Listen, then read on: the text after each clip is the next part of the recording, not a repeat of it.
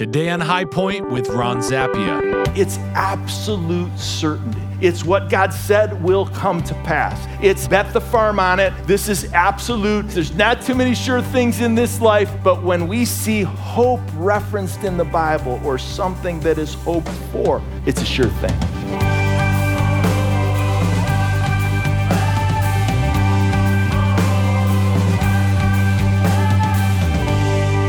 Welcome to High Point with Ron Zappia. We're coming to you today from High Point Church in the Chicagoland area. I'm your host, Steve Smith, and today we're kicking off a new series called Unexplainable Joy. And Ron, uh, give us a little preview here. Where are we going with this series? Well, Steve, we're diving into one of Paul's letters, his letter to the Philippians. And the reason the Apostle Paul wrote this letter was to encourage the church. How? By focusing their minds and hearts on the joy that comes from God. Paul wrote the letter while he was under house arrest. Think about that for a moment. He was in difficulty. You'd expect Paul to be anything but joyful in this situation, but no, he was brimming with joy and he wanted the church, that includes you and I, to understand why. All right, well, you got us hooked. We're opening up to Philippians chapter 1 as we begin our new series, Unexplainable Joy. Today's message is called The Reason for Joy. Here's Pastor Ron. You may not be aware of this report. It's entitled the World Happiness Report. And what this does, it comes out every year and they rank countries, 155 countries, on their level of happiness. So they use six characteristics or six indicators to kind of rank where a country is, and countries move up and down the ladder through the years. The indicators they use are freedom, generosity, health, social support, income, and catch this one, trustworthy government. That's where we're having a little issue right now. But this study, it ranks them. Let me give you the top three countries that are the happiest in the world. Number one, Norway. Number two, Denmark. Number three, Iceland. Are we seeing a trend? I think so. United States is at number 14. In 2007, they were ranked at number three. It's fallen that much. I mean, Canada is ahead of us. Are you kidding me? It's an interesting study as we think about changing happiness in a particular land or in a country. But I don't want to talk to you about that today. I don't want to talk to you about changing a country and moving up the ladder. I want to talk with you about what you can change. How do you change the happiness of an individual? How can I remove the dark cloud, so to speak, and experience a greater degree of happiness in the circumstances that I control when things are out of control? Happiness. That's what I want to talk to you about. If you have a Bible, open it up to Philippians chapter 1. Philippians chapter 1. We're starting a new series. It's called Unexplainable Joy. This is the joy that comes from God, it's supernatural happiness. Title of the message is The Reason for the Joy. The reason we can have this joy as a follower of Christ. And I'm actually going to give you five reasons that we can be happy as we take a look at the first 11 verses, and we're going to identify five specific reasons why we can be happy. Before we start, and if you can get yourself to Philippians, that would be great. I want to answer um, the four W's about this letter. So I want to give you the background. Who wrote the letter? That's the first thing I want to answer. And maybe you've got a study Bible or uh, you could see some of these answers to yourself. But the Apostle Paul, he wrote the letter. Um, he wrote 13 of the 27 New Testament letters. He's often entitled and called the second founder of Christianity. That's the kind of impact that he had. When did he write the letter? Well, he wrote it in the late 50s or early 60s. We know that he wrote it at that time. This is one of the final letters that he penned um, to a church, and he was martyred in AD 65, so he sent this out right before then. Where was he when he wrote this letter? Many people um, may be aware of this. And again, if you've got a study Bible, you might see this. They're often entitled, this letter is thrown in with what's called the prison epistles. It's probably better to refer to it as the captivity epistles because Paul was awaiting trial in Rome and he was under house arrest. So he was in captivity. He wasn't in a jail cell, although it wasn't pretty what he was going through. He was awaiting trial that's talked about in Acts chapter 28. Hey, why was this letter written? Well, give you the word, one word joy. It's mentioned 14 times in this brief letter in four chapters. It's talked about five times as a noun and nine times as a verb joy. He wrote it because of joy. The definition we've used before, I'll throw it up on the screen. We're going to continue to return to it in this series. Joy is a supernatural delight in the person of God, the purposes of God, and the people of God. That's joy. That's what we're going after. That's what Paul was talking about. Interestingly enough, in this letter, many of the letters Paul wrote, especially 1st and 2nd Corinthians, he has a lot of sharp rebukes for the people. This one doesn't contain any rebukes. He answers a couple questions, but he's thanking them for their financial support and thanking them for the partnership that he has in the gospel. So let's begin. Five reasons. I'm going to pull them out of the text. Roll up your sleeves. We're going to go to work a little bit. Five reasons why I can be happy. I can experience joy despite the circumstances that I'm in. The first reason is found in verse 2. We're going to look at the introduction. It's the grace of God. I can be happy, I can be joyful because of the grace of Almighty God. Look with me at verse 1. It says, Paul and Timothy, servants of Christ Jesus, to all the saints in Christ Jesus who are at Philippi. And then he mentions two office titles. He says, with the overseers and the deacons. Look at verse 2. It says, grace to you. Underline that phrase. We'll come back to it. He says, Grace to you and peace from God, our Father, and underline Lord Jesus Christ. Paul could have done this. He could have said, Hey, greetings to you. He didn't say that. Many times in his letters, he says, Grace to you. Why grace? Well, because that's his bent, because that's what he's about. It's my bent too. Paul does this. Out of the 155 times in the New Testament that the word grace is used, Paul penned nearly 100 of them. He's all about grace. What is this grace? It's the unmerited, unearned favor of God. It's like that gift that you get for your birthday or under the Christmas tree. Think about in Christmas, we give gifts. Why? Well, if you're a naughty boy or a naughty girl, you don't get a gift. Well, guess what? When it comes to grace, all of us have been naughty. None of us deserve a gift. We all deserve coal. But the grace of God has given us the gift, the unmerited favor of Him. How do we get this gift? Well, I asked you to underline three words Lord Jesus Christ. That's the how, end of verse 2. We get it from the Lord Jesus. Within those three um, words are a name, one name, and two titles. Let's take it apart. The name Jesus, Jesus means literally, He saves. He saves us from what? He saves us from our sin. That's what Jesus does. First title that's listed is Lord. I mean, this is so rich. There's so much, even in the introduction here that Paul gives us. Lord, it literally means master in the Greek language. That's what this was penned in. And then he says Christ, and Christ is the Greek translation of the Hebrew Messiah. Paul had heard about this Messiah as he was a little kid, and then he met him in adulthood at the Damascus Road. He knew about this Jesus firsthand. Question as we slow down and think about the grace of God, the unmerited favor, let me just ask you this where would you be without it? Where would you be without this grace? I mean, for some of us, we'd be still working our way to heaven, so to speak, weighing the good and the bad. Ephesians chapter 2, verse 8 and 9 tells us this. It says, For it is by grace you've been saved through faith. And this is not your own doing, it is the gift of God, not a result of works, so that no one may boast. Where would you be without grace? Well, for some of us, we'd be trying to get our act together, trying to make ourselves better, trying to positive think, PMA, and get things right on our own. Well, grace is what gets us our act together. Look with me at Titus chapter 2, verses 11 and 12. It says this For the grace of God has appeared in Jesus, bringing salvation. We know that for all people it's available. But look what it says next training us. What trains us? Grace trains us to renounce ungodliness and worldly passions and to live self controlled, upright, and godly lives in this present age. What does it? Grace. Grace is training us, grace is growing us.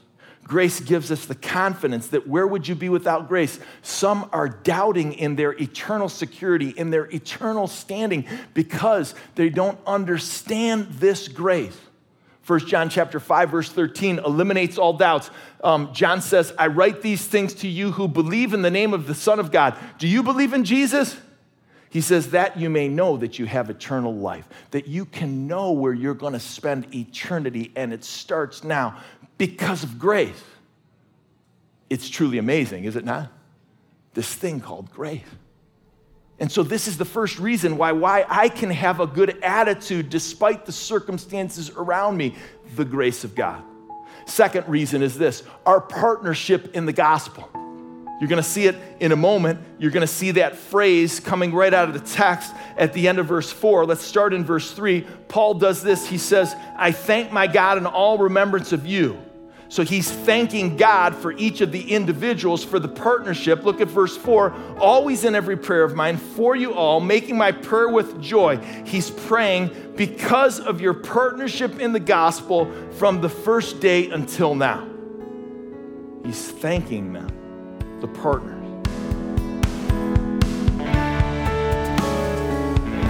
You're listening to High Point with Ron Zappia. Today's message is called The Reason for Joy. You can request a copy of the complete unedited message when you call 844 HP Radio. High Point continues in just a moment with more from Pastor Ron. Marriage, like a knot, has to be kept tight. Left to itself, it loosens over time and can completely unravel. Throughout the month of February, for a donation of any amount, we want to send you a brand new resource from Pastor Ron Zappia and his wife Jody, their new book, The Marriage Knot. This highly practical book shares the seven choices that Ron and Jody made to restore and enrich their own marriage. These are the seven choices that every couple needs to make to keep their marriage together. Ron and Jody were on the brink of divorce. It was their first year of marriage, and already things were falling apart. They desperately searched for anything that would help, and then suddenly everything changed. In their new book, The Marriage Knot, Pastor Ron and Jody present seven transformative principles that saved their marriage. Full of wisdom, humor, and refreshing transparency, The Marriage Knot unpacks the seven choices that keep couples together. Give us a call at 844 HP Radio to receive your copy of Ron and Jody Zappia's The Marriage Knot, or request this great resource online at highpointministries.com. This is High Point with Ron Zappia. Ron's the pastor of High Point Church with campuses around the Chicagoland area. And our message today is from our series called Unexplainable Joy. You can stream the audio, watch the videos, or download the podcast for much more teaching completely for free at highpointministries.com. Now let's get back to today's message. Here's Ron. How did this partnership begin with this Philippian church? Keep your fingers in Philippians, turn with me to Acts chapter 16. Here's Paul's second missionary journey. This is how he started the church. Look with me at verse 11 of Acts chapter 16. And Paul had this vision. Maybe you're familiar with it. It was the Macedonian call or the Macedonian vision where he was heading in one place on this journey and then God redirected him. We're going to pick it up in verse 11. And so it says, setting sail from Troas we, Paul included, made a direct voyage to Sam's place, excuse me, Samothrace, and the following day to Neapolis. And from there to, what does it say at the middle of verse 12? Philippi. And so he wasn't heading there, but then he got redirected by the Lord, just like the Lord redirects us in the midst of our circumstance. And then it gives a little fact about the city. It says, which is a leading, leading city of the district of Macedonia and a Roman colony. It was a Roman colony at that time, it hadn't been before. Philip seized the city three centuries earlier, but then now the Romans were in control. And so it says at the end of verse 12, we remained in this city for some days. Look up here for a moment. I'm going to give you a map so that we can check it out. This is where Paul was. He was over in Troas. And so um, he set sail. He was going to go to a different place. And he got all the way to Philippi. And this is the place where he started the church. Interesting, though, Paul's mission or the way his strategy for starting churches was he would go to the synagogue. So he would get to a new city in Philippi and he'd go to a synagogue and he'd start preaching Jesus there. Now, to have a synagogue in your city, you had to have 10 Jewish males. And so that would form the synagogue. They didn't have that in Philippi. There was no synagogue. So Paul went to the women who were gathered and they were kind of all hanging out. And Paul did this. Paul went to them. And so the partnership started with the ladies, and that's how this church began. Look with me at Acts chapter 16. Let me show it to you. In verse 13, it makes it clear. And on the Sabbath day, we went outside the gate to the riverside where we supposed there was a place of prayer. So they were looking for one. And we sat down and spoke to the women who had come together. And one of the women who heard us was a woman named Lydia. And she was from the city of Thyatira and a seller of purple goods. And look what it says she was a worshiper of God. So she knew about God. She was a God-fearer. But look what happens next. It says the Lord opened her heart to pay attention to what was said by Paul. He was preaching Jesus to her. And verse 15 said, after she was baptized and her house as well. So what happened? She believed she was baptized. Paul was talking about Jesus. Can we celebrate last weekend? We had 40, 48 people on all of our campuses who got baptized. Praise God. Awesome opportunity for a holiday weekend that the Lord opened up some hearts. I love this with Lydia. We see that God's doing the work and He's opening up the heart. So that's how this church began. That's the partnership that they had in the gospel. Turn back to Philippians with me now, and I want to show you this. I want to show you the reason why I hinted at it, but why Paul wrote this letter. Look at Philippians chapter 4 for a moment. I'm going to focus in on verse 14. And we see the reason, he's very specific. As we study this letter this fall, look what he says. Yet it was kind of you to share my troubles, he's telling the Philippians. So he's thanking them. And he says, And you Philippians yourselves know that in the beginnings of the gospel, when I left Macedonia, no church entered into partnership with me in giving and receiving except you only. Wow. So he was thanking them. Why? Because they had given and financially supported him. They not only gave their time, and their talents to the building of the church, but they gave their treasure. Let's do this for a moment. I'd like to model what the Apostle Paul does and thank those who have given so much for this local church.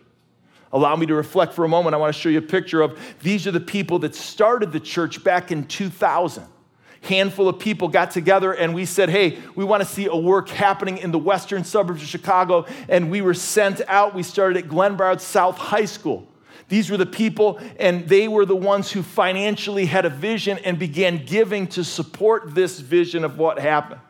Back in 2007, we got into this main campus here at Naperville, and we bought this four story office building. It was going through foreclosure, and the area around us now, if you drive into this campus, you see hotels and restaurants and all these things. None of that was like that. I mean, this was going through foreclosure. It was a dilapidated area. I mean, this building wasn't looking good at all. But a great group of people, and the picture shows those who originally got started that what that they gave over and above. We raised $5 million so that we could purchase this building, and that we could make it the space that it is now. I'm so thankful for who? For the over 800 members in our church now, those who are serving and giving financially. Can we give it up to the partners of the gospel for making this work be what it is today? So thankful. Thankful for those who have partnered with us in their time, their talents, and their treasure. What should we do with these partners? Well, let me do this. Let's go back to chapter 1, and I want to take a look at some of these verses, and I want to give you the main application that Paul's saying because he's praying for the partner. And so I want us to pray for one another, to pray for the partners in the gospel. And so, how can we pray for the partners in the gospel? Well, this is what I love about the Bible. Let's just pray what Paul prayed. I've got a list here how to pray for partners in the gospel. The first thing is this let's pray fervently. That's how Paul prayed. And that's what he said. Let's backtrack. He says, I thank God in all of my remembrance of you. And then look at verse 4. He says, always in every prayer of mine. So what he's doing is he's praying fervently, he's praying constantly. He's constantly praying for the partners. And then how is he going to pray with them? In the text, he says, I'm praying for all of you, you all, making my prayer with joy. So we see Paul praying now individually, praying individually, probably by name, praying joyfully. It wasn't a burden for him. He wasn't going at it saying, hey man, I'm only going to pray for the things my family needs or the things I want or the things. No, he prayed for what? His appreciation and love for the people who partnered together. Partnership of the gospel. And the affinity that he had for those people, just like we have affinity for those who partner together. And so, how did he pray lastly? He prayed, pray insightfully and pays clear attention and special note of that. Look with me at what it says in verse 7 because he prayed insightfully for them. Let us pray in this way. He said, It's right for me to feel this way about you all because I hold you in my heart. Look at how much he cares for them. He says, For y'all are partakers with me of grace. There it is again, both in my imprisonment and the defense and confirmation of the gospel says in verse 8, For God is my witness, how I yearn for you all with the affection of Christ Jesus. And it is my prayer that your love may abound more and more. There it is. So he's praying insightfully for them, for their love to abound with knowledge and with discernment, so that you may approve what is excellent and so be pure and blameless for the day of Christ. So, what is he praying? Well, he's praying specifically for them that their love would abound and that would bring great maturity. May we do the same. May we pray for each other, pray for the partners in the gospel the same way that Paul prayed. Challenge you that we can pray for each other as we pray for the partnerships that we have in the gospel. Third reason why I can do this, why I can have uh, a smile on my face despite the fact that things aren't going that great that, you know what, there's trouble, there's things that I don't understand, there's difficulties that are happening, and maybe that's going on with you, whether it's a crisis or a situation that is out of control or out of your hand, family member or friend that is going through great difficulty. Let me give you the reason why you can have a smile on your face the hope of Jesus Christ. I mean, that says it all. It's the hope that we have in Christ. That's what Paul's talking about. That's what he's referencing. Now, hope in the Bible, let me say it like this it's much different in the Bible than it is in our English language. So when we say hope in English, it's kind of like this. It's a little bit more of, it's kind of like say, we say, well, I hope the weather is going to be nice tomorrow. You live in Chicago. That could be a dream. It may not. It's an uncertainty. But in the Bible, when we talk about hope, and it's so much different, it's absolute certainty. It's what God said will come to pass. It's, hey man, bet the farm on it. This is absolute. This is, there's not too many sure things in this life, but when we see hope referenced in the Bible or something that is hoped for, I went around it, I didn't necessarily emphasize it. Look at verse 6. He says, I am sure of this. Hey, Paul, wow, he's got my attention. What are you sure of? Well, that he who began a good work in you will bring it to completion at the day of Jesus Christ. Wow. So, what is he saying is this hey, what got started in you, what God started, he will be faithful to finish.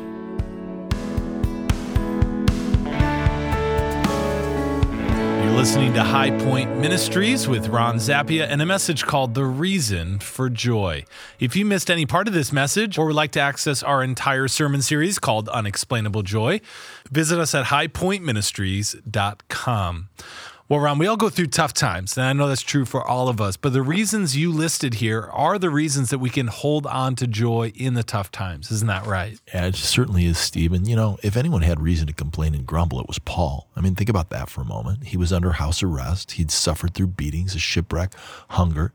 He could have used his imprisonment as an excuse to be bitter and resentful. And that's oftentimes what we do is it brings bitterness and resentment, but he didn't do it. We can't either. Why? Because he had the hope of the gospel. He knew nothing and no one could separate him from the love of God. And just like Paul, no matter what you're going through today, you can still have joy. Well, Ron, thank you so much for that wisdom today. You're listening to High Point with Ron Zappia, and today's the start of a new study in the book of Philippians. If you ever miss a message in our Unexplainable Joy series, well, listen to them online at any time on demand completely for free. Go to highpointministries.com We provide these sermon series with the support of friends like you. And today's a great day to give back to this ministry because when you make a donation before the end of the month, you're going to receive a book written by both Ron and Jody Zappia. In fact, it's their brand new book called The Marriage Knot. It's sharing seven choices that keep couples together. Put these principles to work in your marriage for a lasting, loving, and joyful relationship. Call 844 477 2346 or give online at highpointministries.com. You can also mail a check to High Point Ministries, P.O. Box 281, Naperville, Illinois 60566. Now, before we close up today's program, I want to invite you to High Point Church, where Ron serves as the senior pastor. We'd love to see you at one of our four campus locations in the greater Chicagoland area. For church locations and service times, go to highpointministries.com. I'm Steve Smith. Join us next time when Pastor Ron continues our study called Unexplainable Joy. Be listening Monday to High Point with Ron Zappia.